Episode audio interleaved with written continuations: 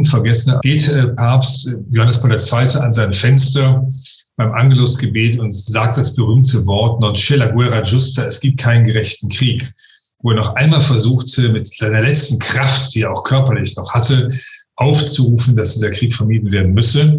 Und dann begann der Krieg. Das ist für mich unvergessen. Der Krieg im Irak. Auch Papst Johannes Paul II. konnte ihn nicht verhindern. Matthias Kopp von der Deutschen Bischofskonferenz erinnert sich noch genau an den 20. März 2003.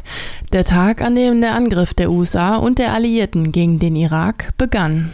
Dieser Kampf gegen Saddam Hussein war damals notwendig geworden, weil ja aufgrund der nicht vorhandenen Rüstungskontrolle und anderem die Gefahr einer weiteren Aufrüstung im Irak gegeben war.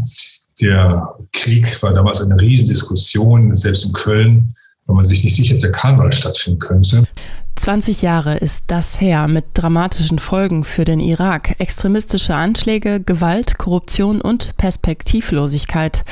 Darauf macht nun eine Vortragsreihe des katholischen Bildungswerkes in Bonn aufmerksam.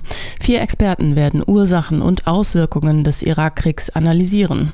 Matthias Kopp von der Deutschen Bischofskonferenz spricht über die Lage der Christen im Irak.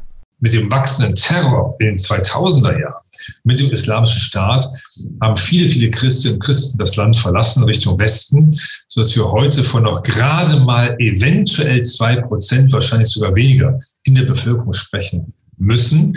Und das verpflichtet uns, glaube ich, als Kirche auch im Westen, alles dafür zu tun, dass es Hilfsmaßnahmen gibt, dass die Christen, die doch da sind, auch dort im Land verbleiben, um am Aufbau der Zivilgesellschaft mitzuwirken.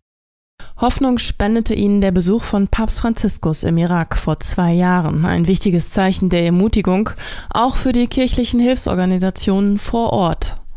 Für die Caritas im Irak, auch für die Malteser im Irak heißt Hilfe für alle Bevölkerungsgruppen. Und das zeichnet, glaube ich, Kirche insgesamt aus, dass sie über Religionsgrenzen hinweg schaut und hilft, wo Not gelindert werden muss. 20 Jahre Krieg im Irak. Die Vortragsreihe beginnt morgen in einer Woche, also am 20. März. Mehr dazu auf bildungswerk-bonn.de.